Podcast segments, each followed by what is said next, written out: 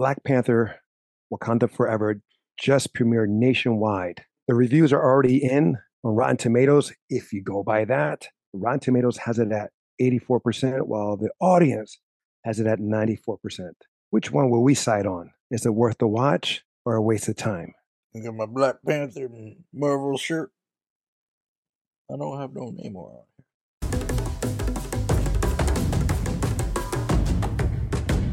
So before we get into our review, guys, if you want to learn how to save money in gas, groceries, restaurants, check the description below. It's not a sponsor. We don't get any kickback from it. It's just our saying thanks for our viewers of watching and listening.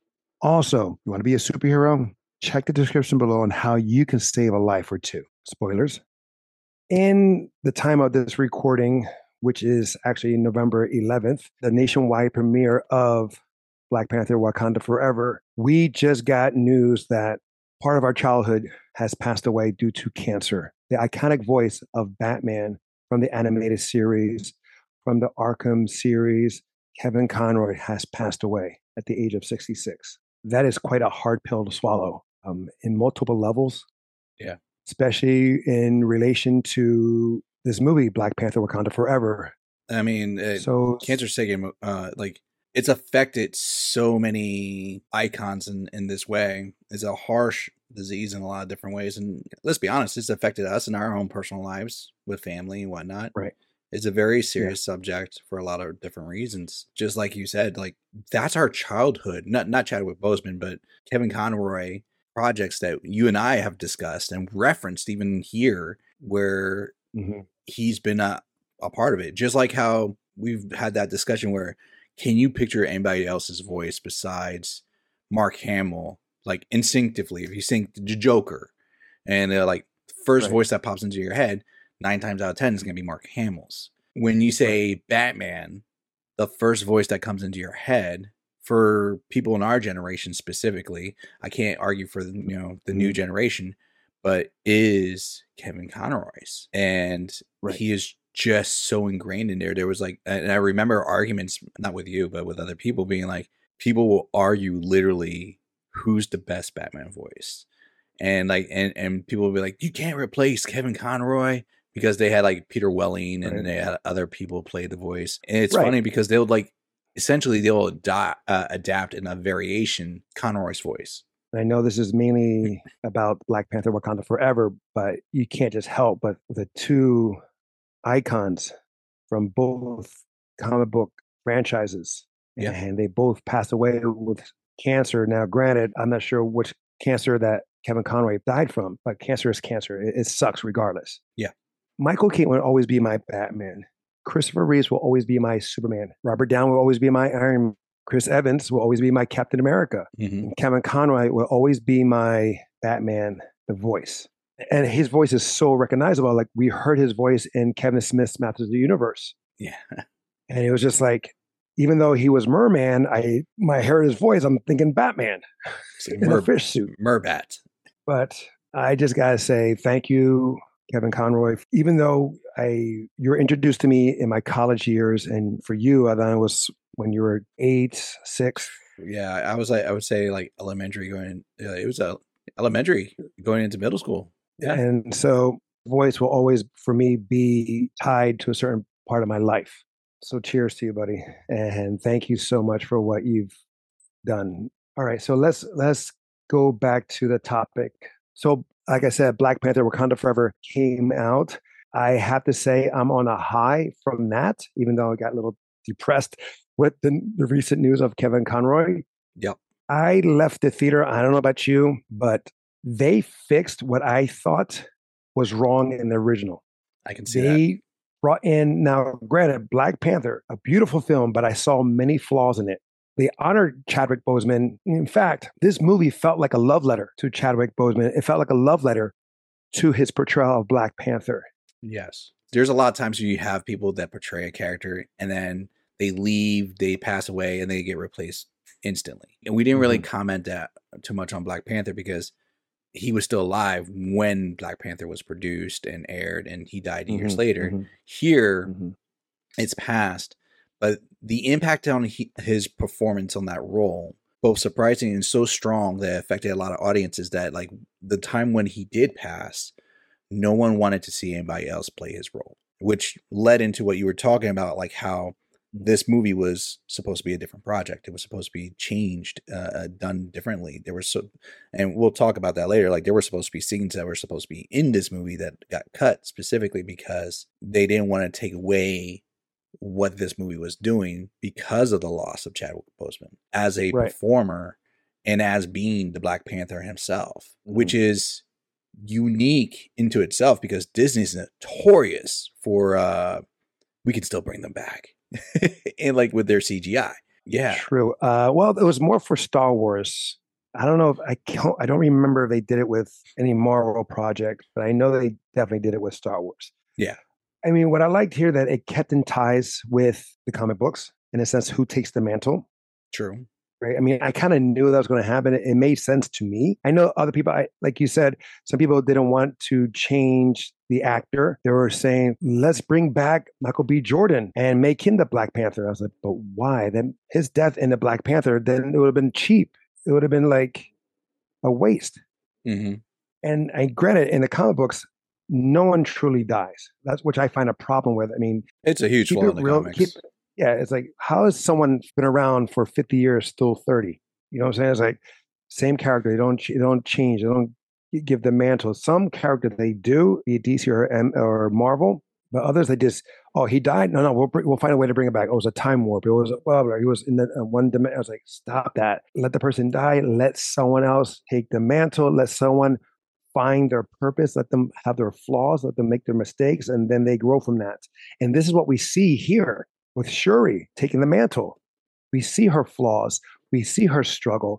And this is what was missing in the first Black Panther. We didn't see that where Heavy wears the crown, where T'Challa doesn't have that burden. Yeah. She does have that burden. You can see it. You see her mourning. In the first movie, we don't see T'Challa really mourning. We just see like, oh, my father died. I will get revenge. And I understand that, and it makes sense. And from the Civil War movie, but in Black Panther, we don't really. It's a glimpse. It's a little like when he goes and gets the herb, and he sees his father again. Yeah. But here we see multiple aspects. We see the mourning. I mean, Shuri represented us. That's what it felt like. We were feeling and seeing through her eyes. The mourning she felt through, the pain she was feeling. It was the same pain that we felt when we heard of his passing. Mm-hmm. And I do appreciate how they handle story-wise of his passing. It was very similar to his real life, that he got a disease or a virus that he kept to himself. Yeah, but he did tie in very at the last moment, right? And then, like last moment, he let them know what's happening, and then Shuri was too late to find a cure. Which was him. Like, he kept his situation very, very private, regardless of the ridicules he got on social media, things of that nature. Like, when I saw him paper thin, I thought it was for a movie. Yeah. Because some actors do that. You know, they get thin or they get big, what have you. But the ridicule was like endless on social media. And he just kept it quiet. He went on press tours. He still filmed. He did, like, he was diagnosed with cancer, I believe, during Civil War. Yeah, I want to say it was around that time. And he kept going, kept doing the movies, he kept doing press junkets, anyway, all those stuff. But he went all this stuff, and other movies too. Like, yeah, he kept going, still kept training, all that stuff. You know, in Black Panther, he was jacked, thin, but he was shredded and jacked. So that's why I appreciate this, where he died due to an illness, a virus, a cancer. They didn't really call it a cancer, but for all intents and purposes, it was. And right. And you see that the mother's taken over, like that. And I just appreciate that everyone grieves differently. Everyone grieves, has their timetable of when to let go, when to move on. We see that with Shuri. Yeah. Granted, her father died, her mother died, but it was just like that bond she had with her brother. And so I totally applaud them for doing that. And showing that, like, letting Shuri be us. Mm-hmm. She lost her father. She lost her brother. Then she, you know, a year later, she loses her mother. And it was like, mm-hmm. Well, I mean, she was a lot for one person to take. She was blipped with him, if I remember correctly, right? It was on the screen, right, that one time. But I'm just saying, it's a lot for one person. But that's what I'm saying. Like, if she was blipped with him, she would. That just shortens the amount of time of people that she's lost. Like, you know, some characters have a larger gap. She's like has a shorter gap. So for her, it's like boom, boom, boom, one after the other. And theoretically, it is like she loses her brother. It's been a couple years. She loses her mother. And who else is she going to lose? Well, her father too. Like you could argue, in a 5 year span, for her perspective. 5 year span, she lost her father, her brother, her mother. But wouldn't it be really 5 years though? And I'm saying her perspective. If she got blipped, it's not 5 years. I said under a 5 year span. Oh, sorry. All right, we can. It would be technically longer if she wasn't blipped. But either way, we're getting on a tangent on that. I find this far superior than the first one.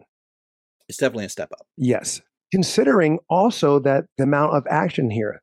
The action in this is very little. I mean, there's about 4 action scenes here. So this is more story-based than action-based. Marvel is usually action-based.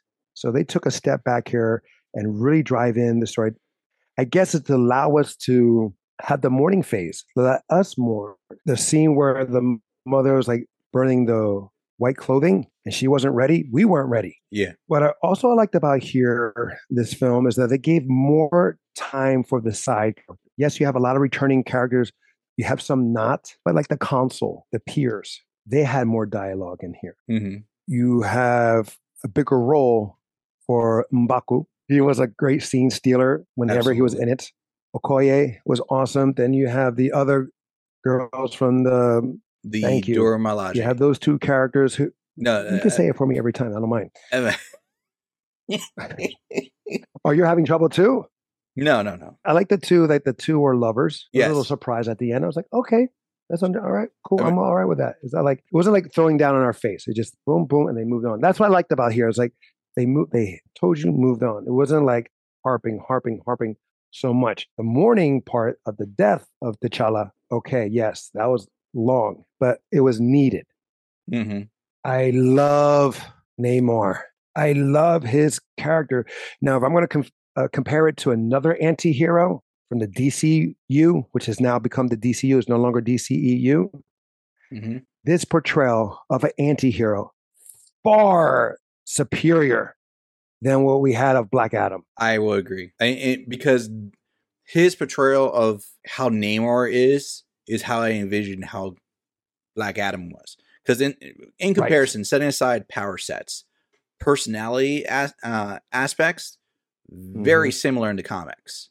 And like Black Adam was that guy, like, I will burn the world for my people. No matter how small the offense, if you kill one of mine, I am taking your country in response to one of mine.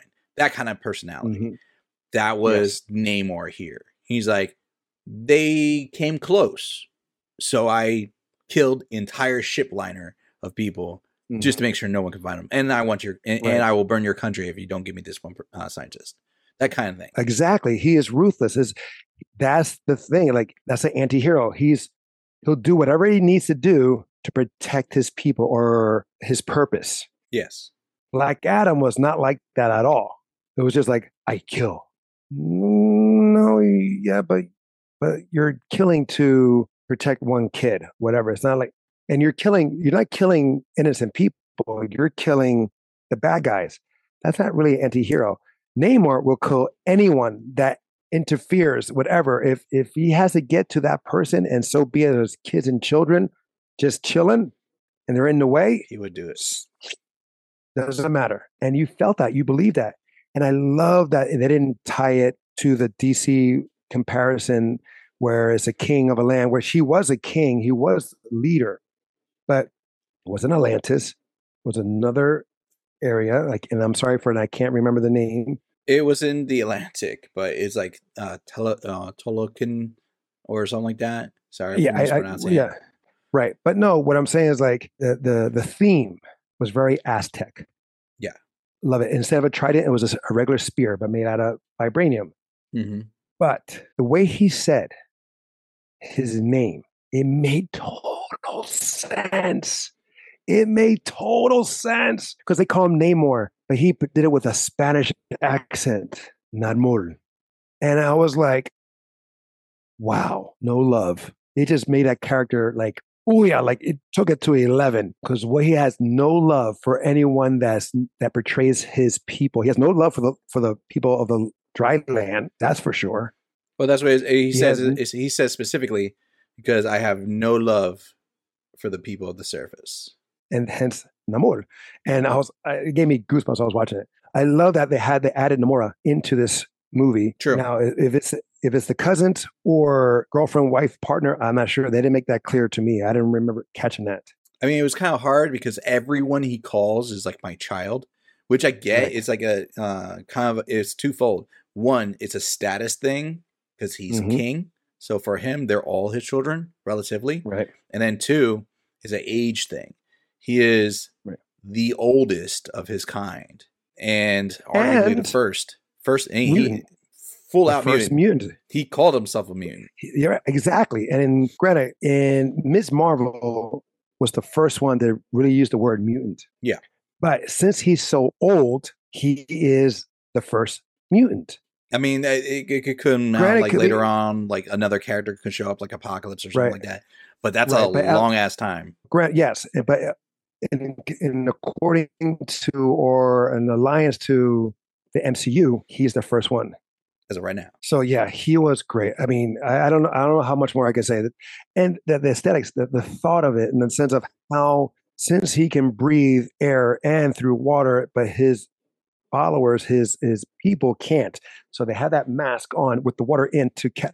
I was like, that is smart. That is genius. And that their skin varies too. When they're in water, they're very human, but when the air hits their skin, they're blue. I figured that out there's a logical reason for that, because like it's to symbolize like they're oxygen deprived. So even though they're breathing through the mask, they're not getting the appropriate amount of oxygen to properly function and whatnot. So they're at least that's how I interpret it, because like you can say like hold your breath until you're blue in the face and stuff like that. It's like. Okay. Like, yeah. All right. I get that. I thought it was red in the face, the blue in the face. Okay. Or something like that. But blood actually changes color too. Like if it hits air, it changes color from when your blood naturally is like a bluish color inside you until it hits oxygen in the air, turns red. So like, I was thinking of something like that. That makes sense. For me, aesthetic wise, I thought it was just cool. It's still cool. It's still absolutely cool. I just liked it. Cool. And then it helped Namor stand out more. Because he's different, and the origin story was really cool too. Because the herb, I think it's the same herb. Am I wrong? A different herb, but it's the same concept. It grew from soil that was enriched by vibranium, and his tribe prayed to their version of their god, which pointed them to there. Where the Wakandan tribe prayed to their god, which was Bast. So they had like a panther god versus which was Bast, and then they had, I want to say like a jaguar god, or something like that. Who did Namor's people? That pointed them to it. It was very brief, so I could be wrong. Also, here you have another version of a civil war. Yeah. So you have the Captain America Civil War, which is not really. Then you have Black Panther, which really had a civil war with several tribes, and then you have a civil war here. I wouldn't call this a civil war. I would call it more of kind of like a not a revolution. It's a full-on war. Well, yeah, but it's a civil war. You have two people or two groups relatively of the same, meaning that they share the same thing of vibranium, the effect of vibranium that happened to their people. And then they're fighting, one to keep a hush, one to share with the world or let the world know about it. Yeah. Okay. So, and they're fighting that. It's like, if you don't keep this quiet, I'm taking the world down with you in it. And the other countries like, no, we have to share, let them know. We have to be open with the world. And they talk about that too, in a sense, like the UN trying to say, we need it. And like, no, because you guys are flawed and you'll use it for the wrong purposes. That led to the first major fight scene or battle in the research center. True. By the I think it was French military, which was a great scene. It was like really a good scene. And, and I thought the Black Panther was going to come out from there, from the shadows. It looked like that for a moment. It did. Right? It did, right? With the dealing with Shuri, where she has so much hate and anger because she's still mourning with the loss of her brother. Well, I don't know if she has hate, but I think she also deals with guilt. Well, that's one of the processes of grieving. You know, there's going to be a stage that is just hate. It's a natural stage. It's you're going to have anger and resentment, grief, mm-hmm. All those other stuff. But she was getting stuck in between those stages, and she was having a hard time processing. I mean, let's put it this way. At the very, very beginning, when we talked about how, like, they talked about the disease, she was one of the forerunners trying to cure the disease. And they open up mm-hmm. with the dialogue of her praying to Bast. And it's like mm-hmm. one of those moments, like in those movies, like you say, I pray to you, da, da, da. Please, if you do this one thing, I will make it right. I will do whatever I need to answer to you, that, the bargaining stage. Well, real quick, that also is like kind of like a very interesting because a lot of scientists are atheists. True. There's science disproves the belief of religion or if there is gods or not. So you see that she, even though she's a scientist, she prays to the god to help. Well, she only did that at one time and you never see her again. No, I understand. But what I'm saying is for the most part, like for the, your last ditch effort, you try to use all the resources you can to save the one you love. I mean, like even on the scene where she finally creates the herb and redoes the ceremony, and she mm-hmm. thinks she fails. She, like, if you pay attention to the words that she uses, she's like, "I did your ceremony. I did the things that you did, right, and I still didn't get to see my family." And like, mm-hmm. she was never bought in, mm-hmm. even though she was recreating the process and doing this step. She was never bought in, right? But I'm saying she has the guilt of not able to save because she has all the technology and all the stuff to do it, but she couldn't do it. But I have to say, though, that plant is similar, right? Do we agree or disagree that the plant is similar? No, we agree it's similar. We just said it's not the same. It's similar properties. It's like, say it's like it's plant cousin, like you have different types of mushrooms. Okay, they're both mushrooms. But here's the thing. He gave her that bracelet, right? Yeah. And that bracelet is made out of that plant. Yeah. And then she used that plant to get her powers. No, she didn't. I'm saying she used that. How much did she augment it? She grinded it out, put it in a thing, and I guess she analyzed it like that. She rearranged like the DNA, whatever. Because she was already like 20-something% done at the beginning. Like 26, of the movie. Yeah, 26%, right? So so she made that, and then she gets to take the thing, but she didn't turn purple. No, I shouldn't have said that. She didn't turn blue. Well, let's be fair. Well. She will turn purple because her skin tone is black. Oh, Jesus. I'm sorry. Don't please. I'm sorry. She could have gone full blue. It would have been like a navy blue. But it's worse. So, so anyways. So let's move on. Moving on from that. No, but realistically, let's talk about that for a quick second. Actually, there was a point I wanted to talk about because I've heard some people online say like they argue the fact that the Atlanteans would say we're superior, we're better, we're da da da, and then they're like, well, Wakandas have like the best technology, and like you only see like one or two ships, but like, damn it, if they don't have an army of ships, they're like pretty sure Wakandans would still outwin in a war with Atlanteans, and I'm like, not necessarily.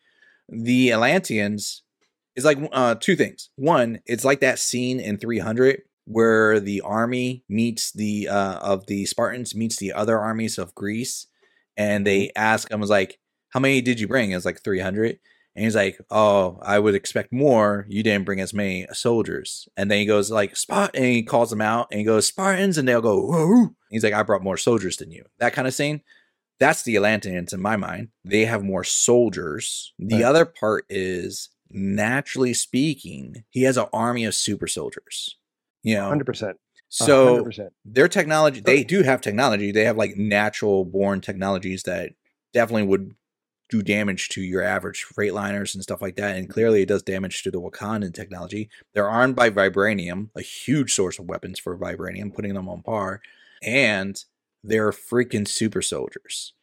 And somehow they have some kind of siren technology where they can, or skill where they can hypnotize people into committing suicide. Which I thought was great because it ties in with that mermaid shit. It does, but it's crazy that I'm like, that's new, but like that's insane. Well, it's new to us because we never thought about that, and it makes total sense in the sense of like all those legends and stories and stuff like that. Oh yeah, it's like the siren story, you know, like that's yeah, they tied it in.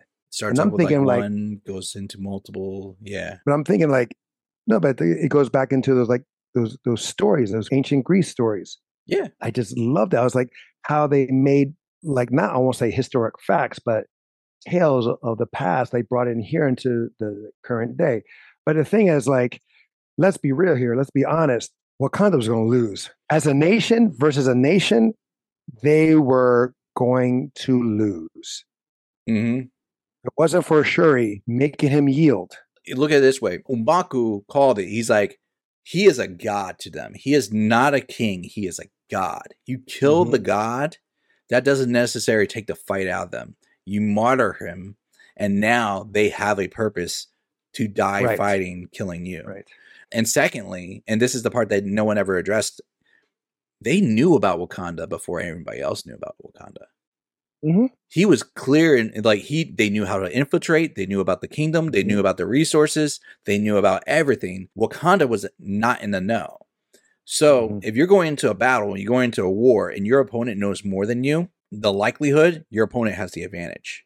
Well, hello, he infiltrated them multiple times with no breaking the alarms or sounding the alarms, nothing. Exactly. And he knew where they were, fire camp, whatever. He heard them underwater. You were able to hear the conversation. The flooding of the kingdom of Wakanda, that's referenced in twofold in the comics. One time he had the power of the Phoenix Force, but there was also another time in the comics where like there was like 10 criminals or military guys that they killed a couple of Atlanteans. And he's like, I want these people. And they're like, no, they're prisoners of the surface. We'll judge them. He's like, okay. And in their jail cell, I forget how he does it, but he floods their jail cell from the toilet and drowns the men in their own jail cell. The reason I say that is because when those buildings exploded with water, you don't see where that water's coming from, but it's clear to me that they had aqueduct system and piping system. So they have some kind of manipulation over water. Don't know if it's technology, magic or whatever, but they do have that ability. It's clear in multiple scenes. And that's insane. Now, we can talk about this till, excuse me for saying, blue in the face. But it is so clear that this movie was worked on tirelessly. Granted, it had to be rewritten because I believe the original title was The Two Kings. Regardless, Namor was going to be in it. And there's going to be a battle with him and T'Challa. There are so many callbacks to the original. True. Yes. But there are also some great surprises. Tell me, or who did you think when she went under, when she took the herbs? Because this shocked the whole audience in the theater. Yeah, it shocked us, and I was like, "Holy crap!" Did you think it was the mother? Well, that would have been the clear thought to go for the mother. Later on, they kind of did, and I think maybe they shot both scenes and they couldn't decide on either, and they decided to do both, but in two different areas. But it made so much, or we get introduced to the god of Bast. When she first was going under, personally, I was thinking she might get introduced to the god Bast because we had Moon Knight and like they introduced gods, the Egyptian gods. Okay. And so the concept of the Egyptian god Bast actually approaching her would be in place of her brother.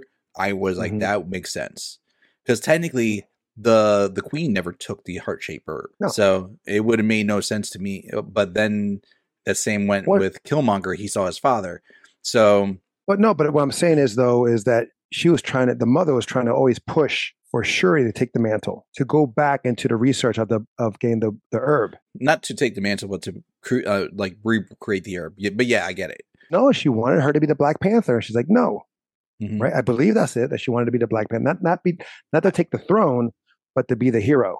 I took it that she wanted the herb to continue for the people. Either way, I did not anticipate. I knew that the people talked about it, but I didn't anticipate Killmonger and his dialogue and the way that he was. Yes, please tell me you think, yes, same thing, that the way he portrayed him here was the way he should have portrayed him in the freaking original movie. Well, like you said, that was kind of him at the end, but still, it was his embodiment of the character still is great. But the voice, he seemed more seasoned here. He seemed like his voice was a little groggy. Like my problem with the original is that he seemed unseasoned, even though his character is, the portrayal of it was not. His voice was young, it didn't seem like he saw war. But in this, where this flashback or dreamland, his voice was his body position, his body movement, everything just seemed like, yes, what I'm seeing here in those 5 minutes is what I wanted in the original. Mm-hmm. For his portrayal. But here's a question I have for you. Yeah. In the afterlife, does your hair grow longer? I mean, it's a spiritual thing, so. Because his hair was long as hell. Yeah, but like in the afterlife, every scene that you see, all the people in the afterlife, their clothes are different, so theoretically, yeah. And, like your astral project. Great example. X-Men, Professor Xavier goes into the astral plane, or and his look and his style is completely different. And same thing with Dr. I don't know. I'm grasping at straws. I don't know. Yeah, I've never passed away and came back to life. I never had a near-death experience. Doctor Strange and Astral Plane is the same thing. He doesn't change his looks. Now, Professor X can change because he can change your mind. He can add stuff in to make you see what you want to see. I'm just saying, it's just. In Black Panther 1, when he's in the ice and they bury him, it's not like he came in with just his shorts in. He was in the astral plane with a white suit. I'm just saying. I'm just talking about the hair. I understand the clothing. I'm talking about the hair. I feel like it's harder to do the hair. No, it's harder to do the clothes. I'm just whatever. That's the one hang-up you had. Well, no, meaning that. You're going to see the person who you're going to see. Yeah, whether you want to or not. But you see the person how you remember him or her. He didn't have long hair when they met in that sense, because he had hair down the side, down the back. Like for T'Challa and the Black Panther, he saw his father in African garb. When Killmonger saw his father, he saw his father. He didn't see his father older or dressed in African garb. He saw his father in street clothes. True. In the house or the apartment they grew up in. That's actually, from everything else, that's the only gripe I have was that hair length, the detail, mm-hmm. stuff like that. That's minor. That's like a throwaway. He did look good. It was great to see him. It took me off guard, and I was like, and it made sense. The way he was sitting on the throne too. I mean, everything. It was just because that's how he was. That's his body mannerism was like that. But the voice, the portrayal was a lot better, in my opinion. But it made sense why she saw him, because she's so angry, and that's how he felt. Yeah. He hated the world, and she was hating the world. And it made sense. It also made sense of how she came back, because she had the hate like him, but she had the sense and the upbringing of her mother, her father, and T'Challa. He made some great points. He did. He's like, your father. No, he's like, your father's a hypocrite. He would have done the same exact thing like Namor, killed the scientist as soon as he found out. He's like, your brother, he's a noble man. That's it. He's just too noble. And there's me. Here's the thing. Who gets stuff done? I was like, right. But to me, it was a great callback before she killed, or she could have killed Namor but didn't. Mm-hmm. It was a great callback to Civil War. Yeah. Because T'Challa found out who was the real person behind the killing of his father. Instead of taking a life for a life, he made him face justice. Where here, she made Namor yield. Mm-hmm. Now, granted, Namor has a purpose. He saw the bigger picture. It was for him, we have lost the battle, but we are going to win the war. And he calls it, he's like, to the outside world, they still don't know about us. To them, right, exactly, it's all Wakanda. we've gained an ally. We've lost this battle, but we gained an ally because the world's going to turn on them. And when they turn on them, they'll turn back to us. And that's what we do. I'm like, that's right. That's cold. I'm like, wow. Exactly. He was very strategic. He, again, he's, you know, he lived for thousands of years. So he knows a thing or two. Mm-hmm. And it says how to. And, but that's how he is in the comics too. He's like. No, exactly. He, you can't trust Namor. Some pawns. No. Without question. You can't trust him. Like, and he's betrayed. Wakanda multiple times in the comics out for the least amount of things, like out of pettiness too.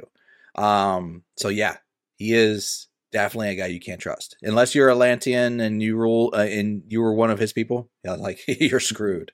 What was the scene you did not like? Let me ask that, or they could have trimmed down. Riri, the stuff with Riri that could have easily been trimmed down, especially with Ross. You know, I love the introduction of Val and Ross, and that she was his ex-wife. Oh my God! Yes, that was a huge twist for me. Did not expect that. That actually ties into what you were thinking about with the Thunderbolts, and because we were talking about that in another video, and we were talking about the Thunderbolts because Ross is related to Ross. Yes. Yes, because in the comics, Thunderbolt Ross is like an uncle to this Ross. If I'm not mistaken. Mm-hmm. And Thunderbolt Ross started the Thunderbolts. But... Well, yeah, that part. And then she's part of that program. Yeah. Or she becomes part of it. And I was just wondering, because like Kimberly was like, what about that purple hair? I was like, she always had that. Yeah, that's just the purple streaks. But no, what it is that Val had her hair down. I think like when she's like badass Valerie, like get work done Valerie, her hair's in a bun. I thought it was in a ponytail. And when she... ponytail, bun, what have you. But the thing is like, it's up. When she's like, her disguise is the hair down. Yeah. Because the way she was acting here was not what we saw in previous projects. Not in the Black Widow, not in Falcon and Winter Soldier. It makes more sense now that we know that she's the ex-wife of this guy. Oh, yeah. Yeah, because she's relaxed. Right. But here's the thing is like, how does she add a bugging device to that beads when she got there later? I mean, I guess her men did. Mm-hmm. Because she didn't do it. Yeah. So I guess her men did that. It's like, yeah, plant that there. So, because she knows that there's a history between him and the Wakandans. Clearly, there's not trust based on an ex relationship. No. Or something like, again, he doesn't know everything. He's in the dark, just like how he was in the comics. That character was always in the dark. And when it came with certain things or a lot of things. But yeah. I love that they brought her in and gave more of a backstory about her. Yeah. Even though it's not the past, it's kind of present. Here it's kind of present. But does that mean during Black Panther time, were they still married or were they divorced back then? Oh, I mean, I didn't look at his hands. Maybe he had a wedding band on. I don't know. I don't remember. I mean, it could have been before either, too. I mean, there's a lot of time in between. But I mean, the college campus scenes that could have been trimmed. It was funny, the little dynamic. She's like, he's like, I don't think you blend in. I'm like, what? Is it the makeup? And then she calls her Ashy. He's like, it is the makeup. You should have told me. I did laugh. She was with her and Mbaku. They were like the comic relief. Yes, of the show, of the movie. Now, granted, oh my God, he's totally. Granted, this is a introduction to her into her own series because she's coming out with her own series. Yes, and I hope they go deeper because I believe that Tony Stark was a idol of hers, and she made everything like the suit was like the first suit we see. The Mach One is pretty much reminiscent to his Mach One. Yeah, you hear the one military guy who goes, "Oh shit, she got her own Iron Man suit." I'm not sure if I'm excited to see her own story though. I'll watch it. I was never an Ironheart fan in the comics. There was other New Avengers that I was more into. I do have one other like nitpick is the helmet. You know, I have a problem from the original Black Panther where the helmet came off and on. Here they didn't do that so much. Yeah, it was a lot less. And I appreciate it. It kept on. It came up. They did more with that with Okoye, her helmet came off and on a lot. Yeah. I was like, ugh, for her to talk. Where here she got the, and it looked like it was solid. Like it was a real helmet, not CGI'd. Really like that it kept it more in a sense to how it was in Civil War. Well, here's the thing. Like the thing I liked is, yeah, you had a lot of CGIs, but you didn't have like the cliche. I say it's cliche because it's now like 20 some movies in, climactic battle at the end where it's just a huge CGI fest of action. Here, it's a war battle scene going back and forth, but it felt closer, tighter, and I loved it. The battle between him and Namor and Shuri personally was better than the battle between on Shang-Chi. Like they were doing hand-to-hand fighting, and oh god, when she ripped off his fin, and oh my god, yes, and then I was like, smart. And then he's still going into her, and he's like hammering her into the wall with it. Like he elbowed her one time, like this, like did a, like a flash elbow, and I was like, oh, and then the spear through the gut. I was like, that was an intense final battle scene for me. I totally agree. My only gripe with that, wait a minute, that's through the spine. I don't think it hit the spine. Like, I mean, the spine is only like this much. Like it looked pretty good there. It looked centered. It looked center mass. So yeah, if it was a little more to the side, I could believe it. Yeah, but that's just me. I don't know. Maybe she has technology, or she developed technology to help keep the spinal cord connected. You know, all the stuff. I mean, you could argue the suit itself could do that. Like technically, like if there's a comic book like where Iron Man has a broken neck, but as long as he doesn't de-armor himself, right, it keeps his neck in line, aligned, and he just locks it, and he can still do everything else. But no, it was still good. I was just like, huh? Oh, okay. When she burned him too? Dude, it was hot. It was, come on. It was, granted, it was, you're kind of lucky to be in the right position. She did flip right in front of him, though. This is what I liked about that. Because people are like, some people laughed on that. But why? I said, why you laugh? It's like, she went for a kill strike and she missed. Mm-hmm. She didn't just jump to flip and just for that. She went to strike, but he ducked and then landed. And then she just stopped him because he was going for the water. Yeah. I mean, that's how I saw. I mean, maybe she didn't strike. To me, it looked like a kill, it looked like a kill strike. It could be for both purposes, really. Maybe, but it was just, or that like he didn't know, like he dropped because he's dehydrated, he's weak, and that just the timing was there that. I don't think he knew that she was about to strike. I think he just went limp for a moment. Yep. But yeah, the Wakanda Forever thing, I was like, yes. And it was like all planned. I like it. They had a contingency plan. It's like, okay, this happens to here. Plan B, go to the desert. And then out of the recent Marvel films, MCU films, because I can't remember them all now. You had the Shang-Chi, you have Spider-Man No Way Home, which was the epilogue. You have Black Widow. You have Eternals. You have, who else was there? What other movie was there? I can't remember right now. There was a lot of shows. Thor, Love and Thunder. This, to me, I'm calling it right now, besides No Way Home, this is the best MCU. I don't know if this is phase 800 or whatever.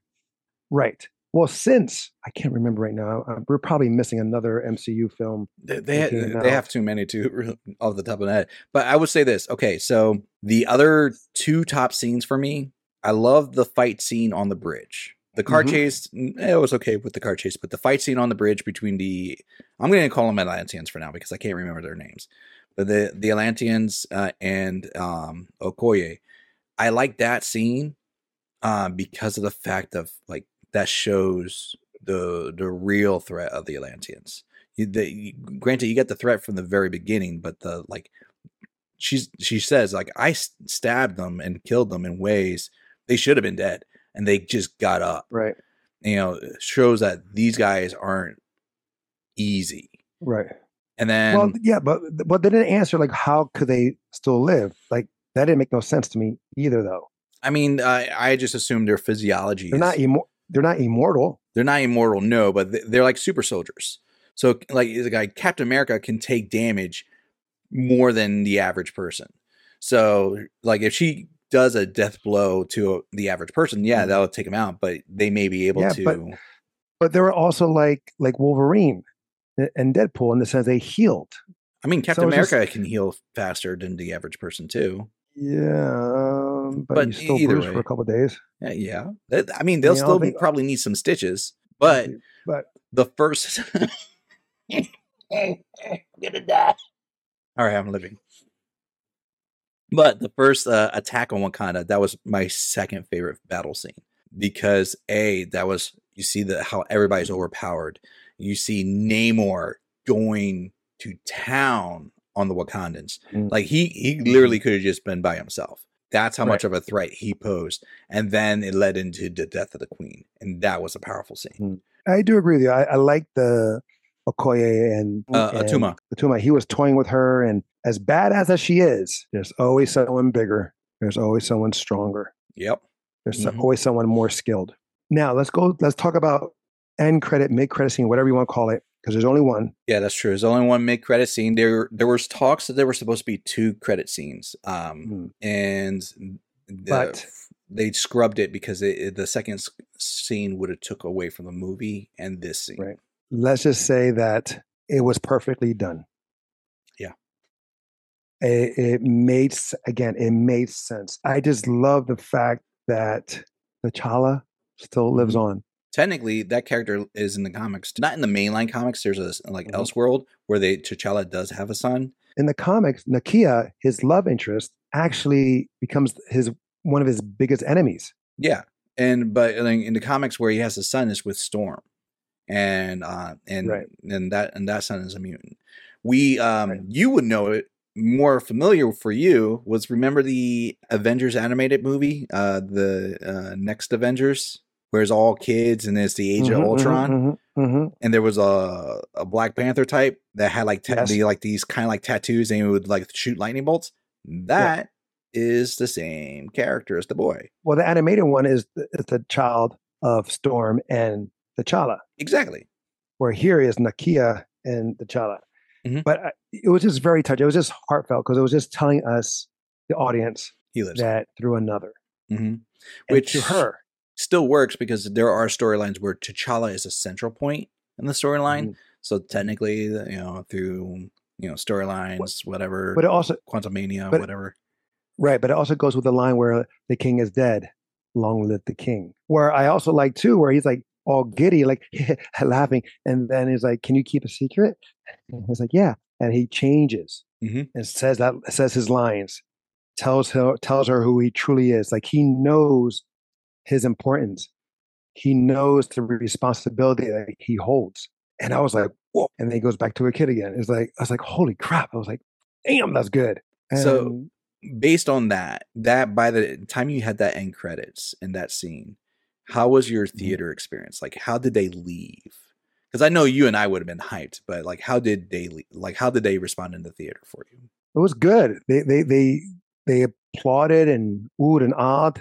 Well, granted, me and Efren, we did a little bit more. Like certain hits were like, or actually I was. But when like Killmonger showed up, they were like, what? I'll just say this. While we're in the concession stand, because I didn't have it, but I bought the tin, the Black Panther tin. I it was so cool. I just had to get it. In the line, like this is how important this movie is for a lot of people.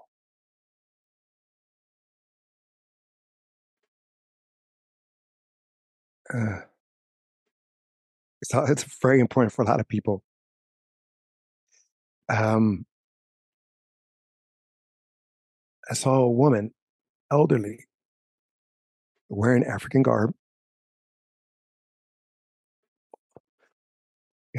carrying a walking stick. She was blind, legally blind. I'm going to say legally blind because I don't know if she, her. Yeah, I mean, how serious it is. Legally blind, it just means like she can't do certain things. So she could still probably see to a certain extent, but she was right. She could see. She could see shapes, but the thing is, that touched me a lot. That touched me really deep because even though she can't see the details of what's going on the screen, she still can find a way to experience it.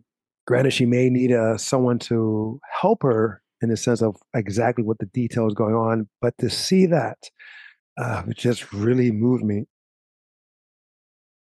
And yeah, it was great to see that, because in the Black community, I know when Black Panther came out, they had representation. We had representation in this movie with Namor. Granted, he may have been evil or the villain in this story. There is anger recognized in there. There is frustration. I would say great to see, or I don't know if it was great to see or not, but it was again, the Black community can recognize certain things. The Latin community, Hispanic community can see similarities here. They dealt with racism here. They talked about racism in here. Slavery. Through Namor's eyes, through a Latin character's eyes. That's why I really appreciate this movie. I guess this is why I liked it so much, because it represented you and I in multiple facets as well. It represented the Black community in multiple facets. And it showed that as a people, or as people, we have a lot to give. We have a lot to offer. We have a lot to learn from each other. Yeah. I mean, I don't know what else to say. I know we've been talking a whole lot. There's going to be a bitch to edit. I would say this, like, just to put out this, as far as my movie experience goes, and I went the day before premiere, and it was still packed, and it was almost sold out. Like, you could tell there was like a few seats open, like in the front rows, the ones that no one wants, but it was like filled more than it should have been on a day before the premiere. In the middle of the day, arguably, like I went at 5:45, and it was just packed.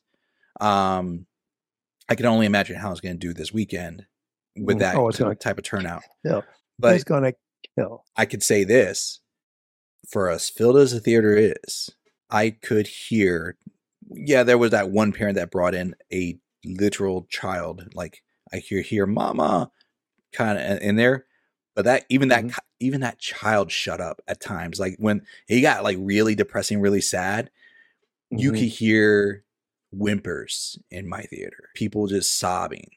And I got emotional at scenes. The scenes where the kid is going like mama are those sad scenes. So like you could tell that even the kid was like sad. And then that final mid-credit scene came in. Like the theater turned on the lights before the mid-credit scene even came in. They're like, theater was like trying to kick us out. And no one left. Everybody was sitting there just waiting. And by the time that mid-credit scene was done, it was just dead silence. I don't want to say it was dead silence, like people were disappointed or anything. It's just like, it was like just like the shock. Weight of that, those moments and those things are like people are still processing. And like I was like one of the first people to get up, because I knew there was only a mid credit scene. And but like I could like you could hear me get up. Yeah. All right. Overall thoughts. Is this worth the watch? Most indubitably. He went that way. Most indubitably. I agree. Oh, it's worth the watch. Okay. Now, based on the Rotten Tomato review score, 84? The professional credits, the professional critics gave it an 84%. The audience gave it 94%. Where do you personally lean towards? I would lean towards the audience. I agree. And I also lean, now granted, Black Panther the original one has a higher review rate because multiple people saw it and then time went by. In the original, I go towards the audience again, because the professional critics again gave a 96%, or the audience gave a 79%. And I again fall with them on that. Now to go to another film that came out somewhat recently, the audience gave Black Adam like a 90% rating. Now I think it's 89, where the professionals gave it a 40%. I go towards the professional in this one with the 40%. Okay, so which one do you go with? The audience or the professionals? For Wakanda Forever, audience. Yes. Okay, good. Do you think this is worth the own? Yes. I agree with you. I can only imagine the special features and the documentaries. Oh my god! And if they have those cut scenes, they got it. Oh, fire. Here we go for the cut scenes. So before I keep freaking doing this, there is one thing I wish they did have. I wish on her saying goodbye to T'Challa when she's burning her mourning clothes, I do wish they showed a flashback to a deleted scene that we none of us ever saw from the original. I don't know if there is a deleted scene with her. And oh, they have to be from the original Black Panther. There's got to be a deleted scene. There was just him and her, like having their private moment that we didn't see, but they had. Just for a flashback, just to see another moment, because everything the flashback they had was that we already saw. Yeah. And touching too, because again, it just started deep. To go back to the opening credit, that everything, the letters of showing, or the letters of Marvel Studios showing up, and we see T'Challa. Yeah, and they didn't even do the sound effect noise or anything. Nothing. Like it was that. Just quiet. It was just complete silence when they did the. T'Challa that was stuff. just to see that was just heartbreaking. It was just, damn, what could have been. Mm-hmm. And all the actors, for the most part, stole the show. Like they did justice to their roles. Mbaku, right. Shuri, the Queen. Ross, Val, they all brought something to the table for this project. Yes, they stepped it up. All right, guys, that'll be it for our Marvel's review of Black Panther, Wakanda Forever. Let us know what you thought. What was your favorite moment? Until next time, we'll be the next time. I am Angel. I'm Adon. Love you, bro. Love you, bro.